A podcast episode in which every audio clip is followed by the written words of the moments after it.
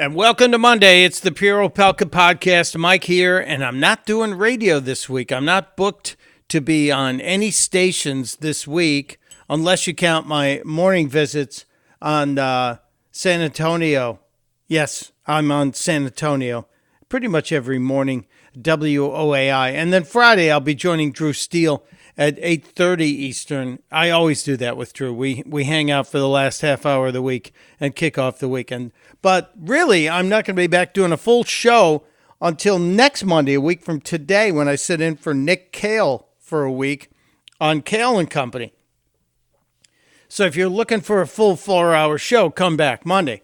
If you're looking for some podcasts with some daily daily craziness, uh, join me here because this is where you'll find me and share the word with your friends. Now, today, after a weekend like we had, wow, what a crazy weekend. Uh, Hurricane Hillary slamming California, a lot of uh, destruction, but thankfully it doesn't appear to be a lot of death. They're still cleaning up in Maui. The death toll is rising as uh, the searches continue. I think there are under a thousand people missing now. But Joe Biden's going to show up today for about six and a half hours. Six and a half hours. He's going to fly Air Force One. This is the guy who tells us that we need to shrink our carbon footprint because of the weather.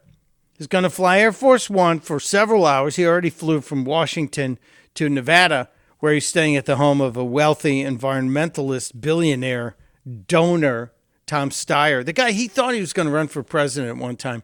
And then people went, no, he's too crazy but he's a super rich guy, and Joe and Jill are staying at his $8 million mansion in Lake Tahoe. And uh, they told us they paid fair market value. Sure. Sure. Show us the receipts, please. We're, we're not buying it, and, and we really aren't buying it.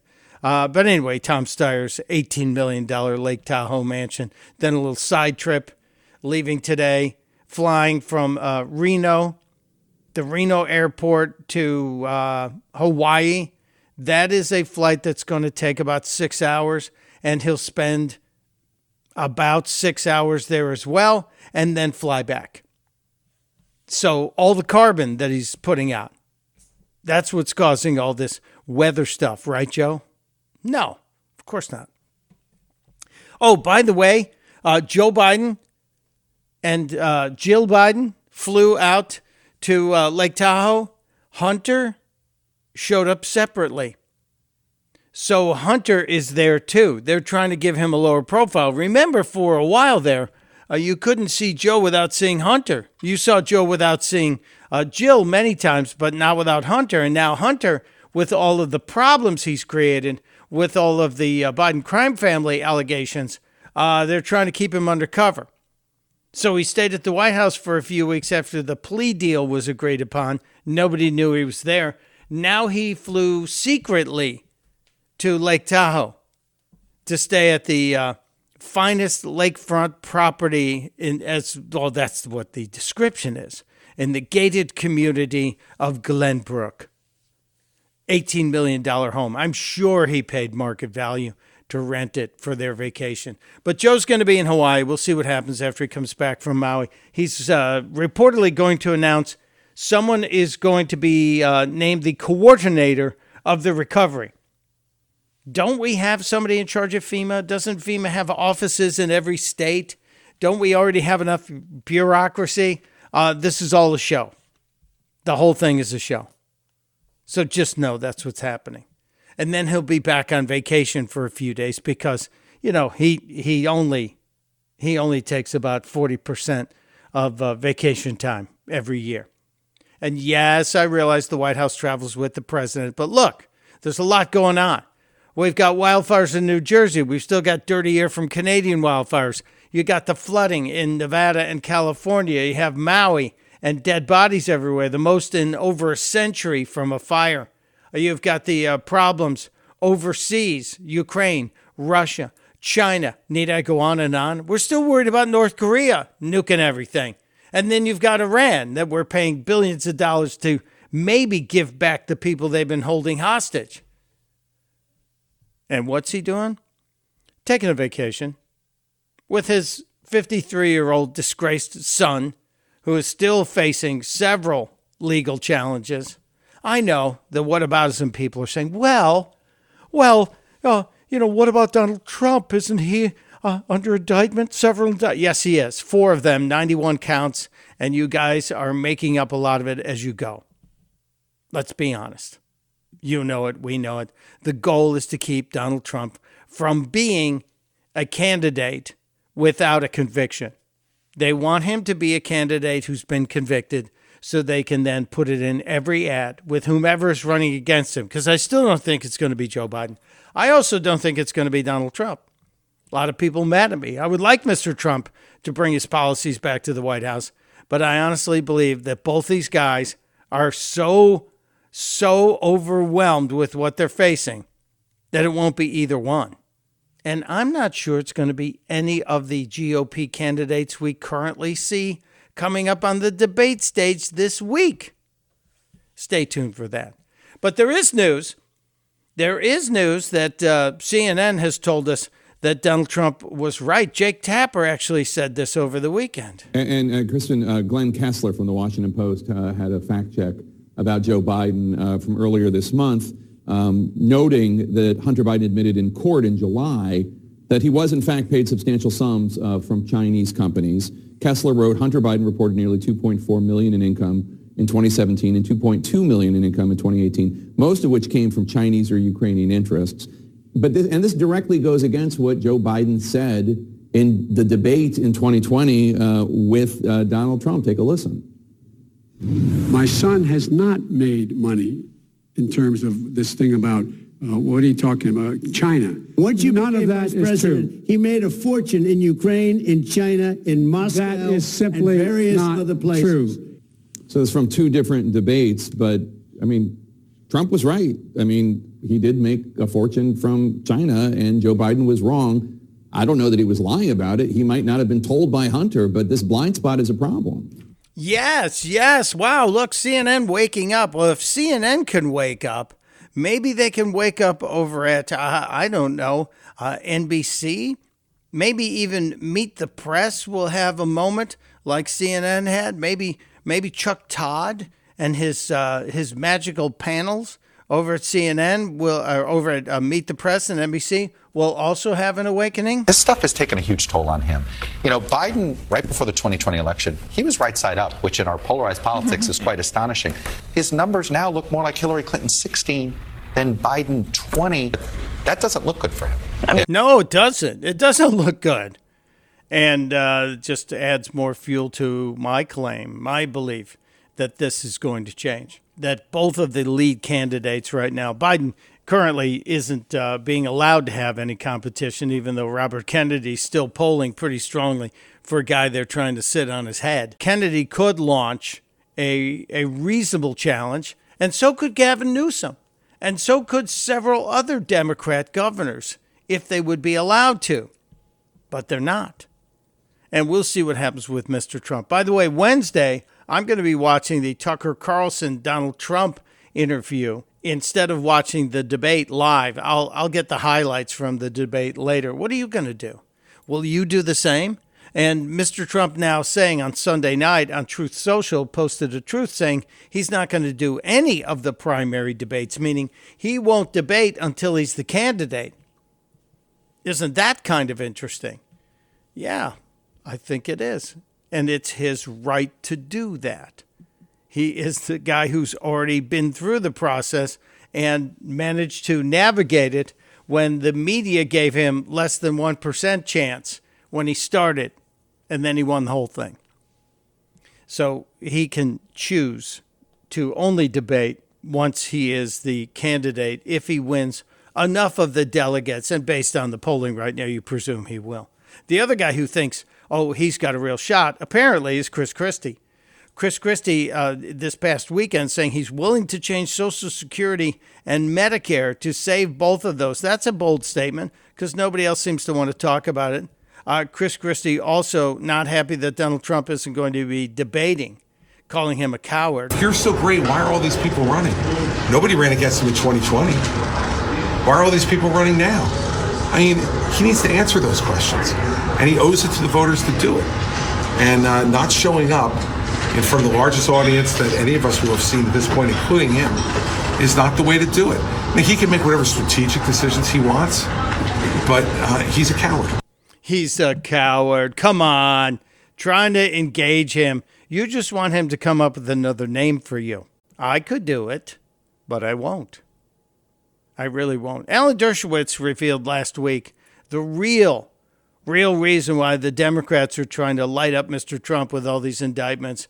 And uh, I mentioned it earlier, but let's just give you the actual statement from the Dersh. There'll be some convictions. I think the strategy is to get bad convictions, but to get them fast in New York, in Florida, in Washington, and in Fulton County. Then they'll be reversed on appeal, but they'll be reversed on appeal after the election. That's why everybody's rushing to get these cases tried. We now know that they want it tried within six months in Georgia. They want a trial in January in uh, Washington, D.C. They want a trial in May in Florida. New York has been willing to put it off, but they're going to get on the bandwagon too.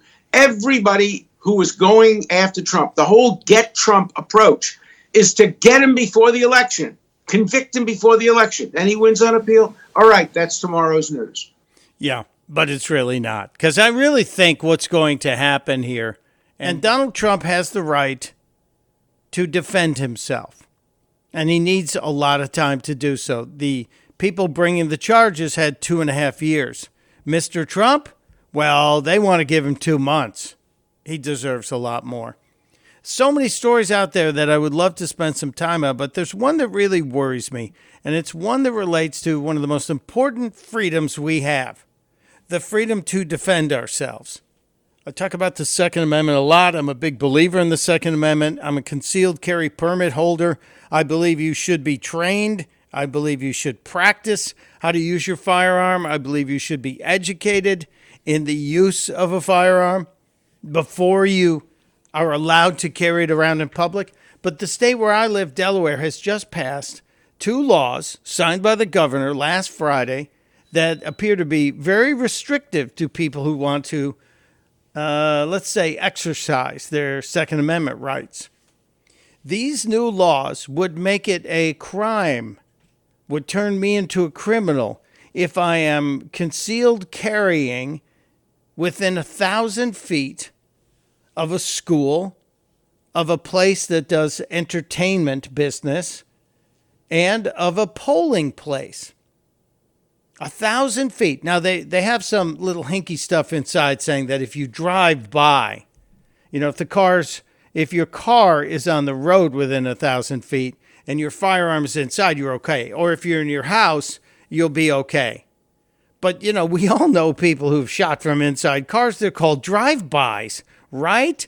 But a thousand feet, a thousand feet would basically make it almost impossible to walk in a city and carry your concealed weapon. And if you're licensed, that would suddenly turn you into a licensed felon in this case. I, I, I know the example I'm using seems kind of weird, but my wife runs a children's theater in Wilmington, Delaware. And across the street is a, a drugstore, like a CVS or a Walgreens, one of those. And if I walk over to the CVS to purchase something, I'm within a thousand feet of an entertainment facility, the theater.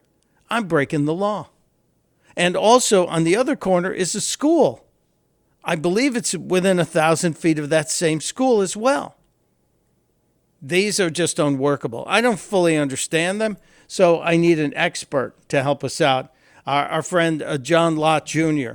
is the guy I go to for everything as it relates to firearms, as it relates to the Second Amendment, and he's with crimeresearch.org. So, in just a, a, a second or two, we'll get him in here. John Lott to explain if I'm going to be a criminal or, or not and what you should be worried about in your states because this thinking is apparently bleeding into so many other operations around the country. So many other states are already jumping on this bandwagon. It's not that they're going to ban the guns, they're just going to make it pretty much impossible for you to use the guns or even to carry them. Kind of crazy.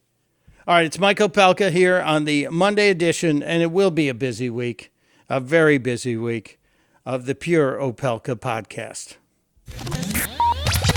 I am uh, committed to doing as much as I can to preserve our republic, to save our country from the efforts of those who would take away all of the greatness of this country, who would strip you of your rights and your privileges as a citizen and try and sell you on the big lie that you're better off just listening to what government will tell you to do instead of having agency in your life, having the ability to take care of yourself. It's kind of a libertarian thing, I know. Conservatives don't always understand libertarians, but I consider myself a conservatarian, a conservative libertarian. I believe in huge freedom and tiny government. And that means I'm more reliant on myself, which means I might be as successful as I can be. And I also might be as big of a failure as I will allow myself to be. But I'm okay with that. And one of those areas of freedom is the ability to protect yourself. And the Second Amendment, right after that beautiful First Amendment, the Second Amendment is so important. And uh, I have been a a follower, a supporter of the Second Amendment for decades now. I, I have said this openly. I am a concealed carry permit holder who believes that uh, you have a responsibility when you do own a firearm to know how to use it and to know all the laws of your of your state. And on Friday, the state where I live, Delaware, just just about, I'm about six miles from the Pennsylvania line, uh, the state of Delaware enacted a law that will make me a criminal, pretty much. And I'm I'm very nervous about this. I I just I can't believe this went through. But then, you know, elections have consequences, and Delaware is controlled by Democrats uh, locally and on the national level as well. Our our governor, our our state legislature is controlled by Democrats, and they have done everything they can to strip away the rights, the Second Amendment rights of of me and everybody else who lives in the very first state.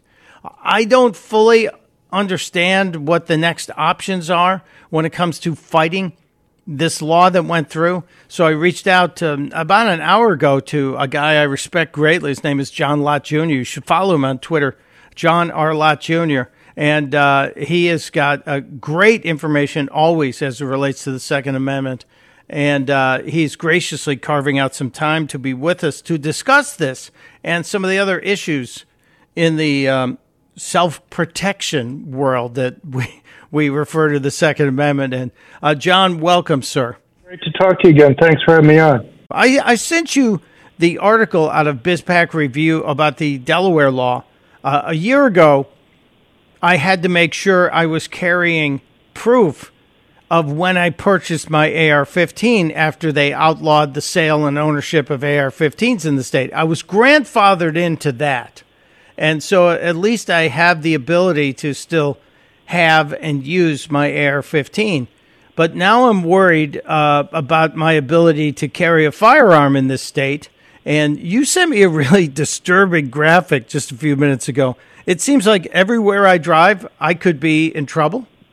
Oh yeah, no, I mean it's unfortunately it's not just uh, Delaware. You have New York, and New Jersey and Maryland have adopted similar laws where last year we had a decision by the Supreme Court called the Bruen decision, which said that you had to have objective rules for granting people concealed carry permits. You had seven states, uh, including New York, which was the uh, defendant in the case, which had what they call may issue laws, where you have to go to some public official and explain to them why you have a need for being able to go and protect yourself outside your home.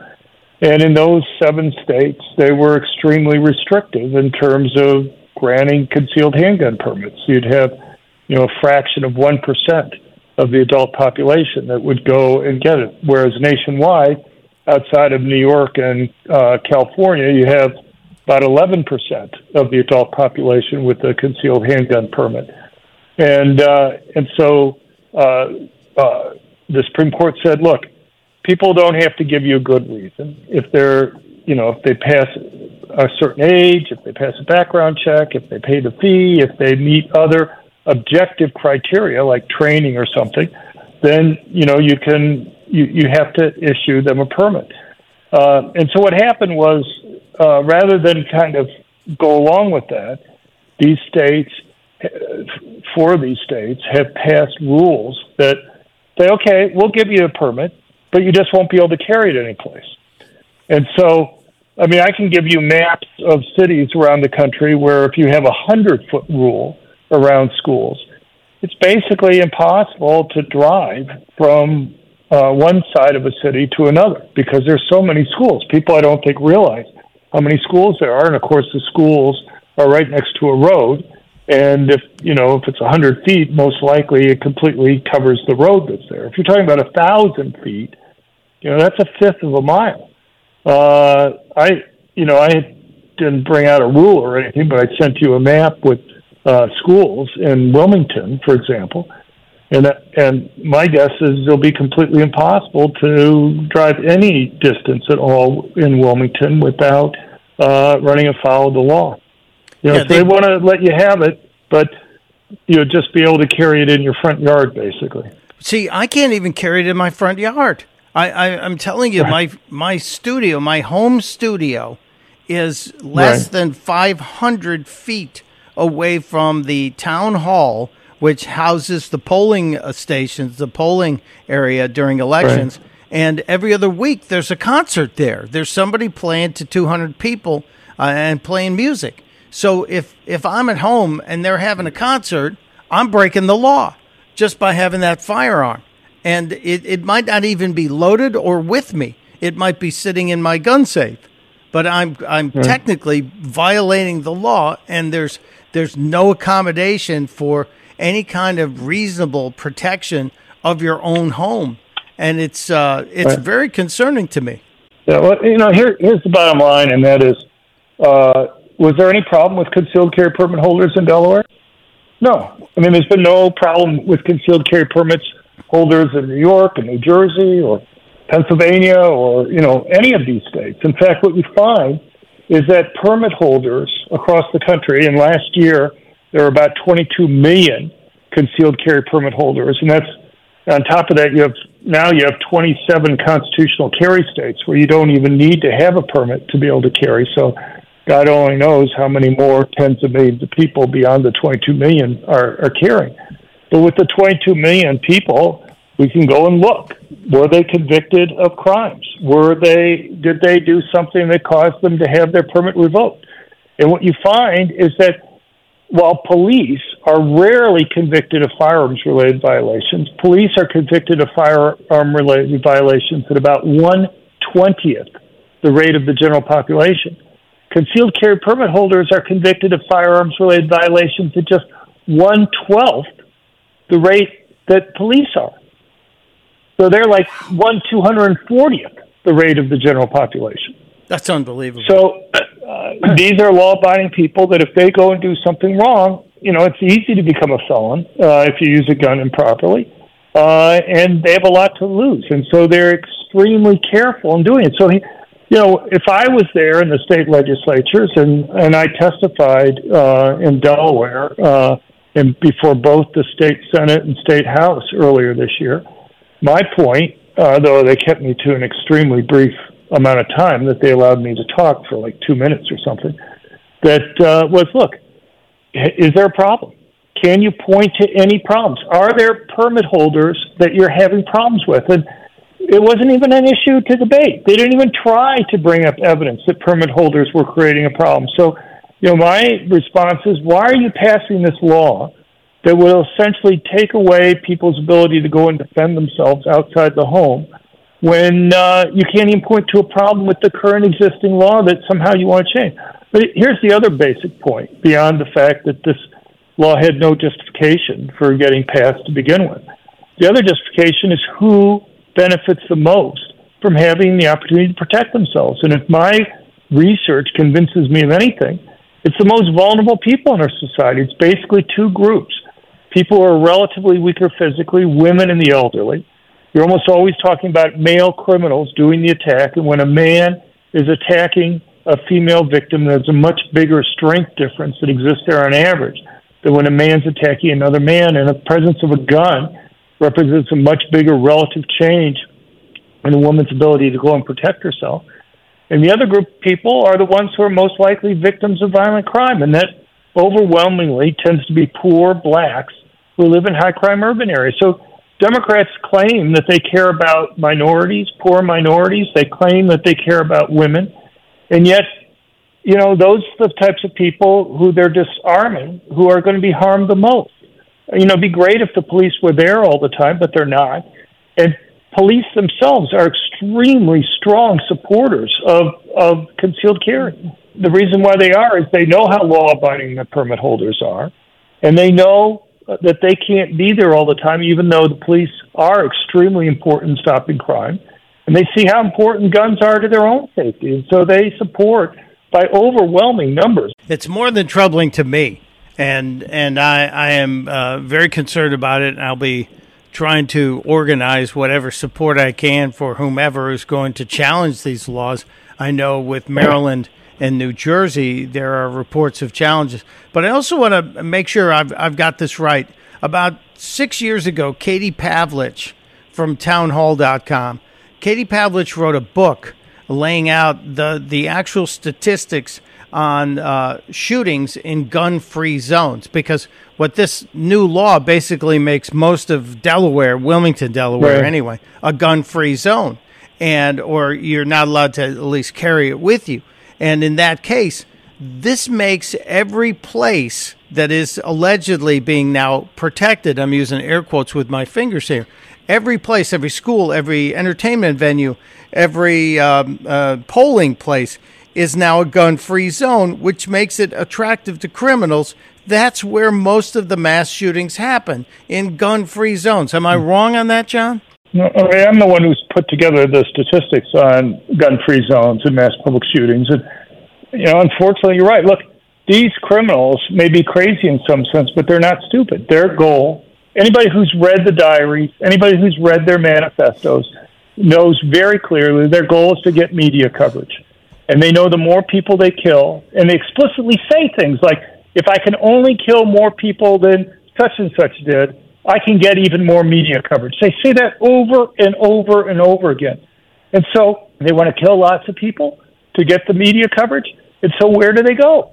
They go to places where guns are banned. I was just uh, sent you a, a tweet that you retweet were nice enough to retweet where Everytown, Bloomberg, one of Bloomberg's many gun control groups, uh, was out there talking about the Buffalo mass murder from last year and saying that you know, we just didn't have enough gun control laws. That was the problem. Read the murderer's manifesto. His manifesto has a long discussion in there about why he picked the target that he did. Why did he pick it? He wanted to go, he said he wanted to go to a place where people wouldn't have permanent concealed handguns. He says he wants to go to a place where there's strict gun control. He wants to go to a place where the victims can't defend themselves because that's going to make it easier for him to go and kill people. They have this lawsuit, which all they're trying to do is make it costly for gun dealers and gun sellers to operate by imposing these legal costs on them to try to bankrupt them. But they ignore the murderer's own comments. And the thing is, he's not the only one. On our website at crimeresearch.org, we have literally dozens of statements from these murders. So you have two things. One is you know, in, in the vast majority of the states, these gun-free zones are relatively small areas. You know, they may be, you know, three, four, five percent of the of the state, and yet, where do these attacks occur? If you have, you know, uh, uh, eight malls, uh, and one of them is uh, banned for people being able to have guns, is it random that that's where the mass public shooting occurs? No. And not only do you see that about 94% of the mass public shootings take place in areas where guns are banned. But you also have the statements from these killers explaining why they did that. It is so embarrassing. And I just want everyone to remember I know Pennsylvania has some tight laws, but guess what? If it's in New Jersey, if it's in Delaware, if it's in Maryland and New York State, it's coming to Pennsylvania as well. It's just a matter of time until they get the ability to move it through the state house, and they will do so. John Lott, where do we follow you? Where do we get all your statistics aside from Twitter, which you're great on Twitter? But where where's the best site for us to go and follow all of your stuff? Thanks, Mike. Uh, they can go to our website at crimeresearch.org, crimeresearch.org. Have all our statistics there. Uh, uh, we've been doing it for a decade. I think I hope people will find it useful. But it's crimeresearch.org. It is very useful. It's very important, and we appreciate it. I hope the next time I'm writing you, it's not from a holding cell somewhere because I dared to to to exercise my uh, uh, uh, licensed carry permit somewhere in the state. Thank you, John Lott. We Right. we we cannot thank you enough for all your dedication here. Well, thank you for being there, Mark.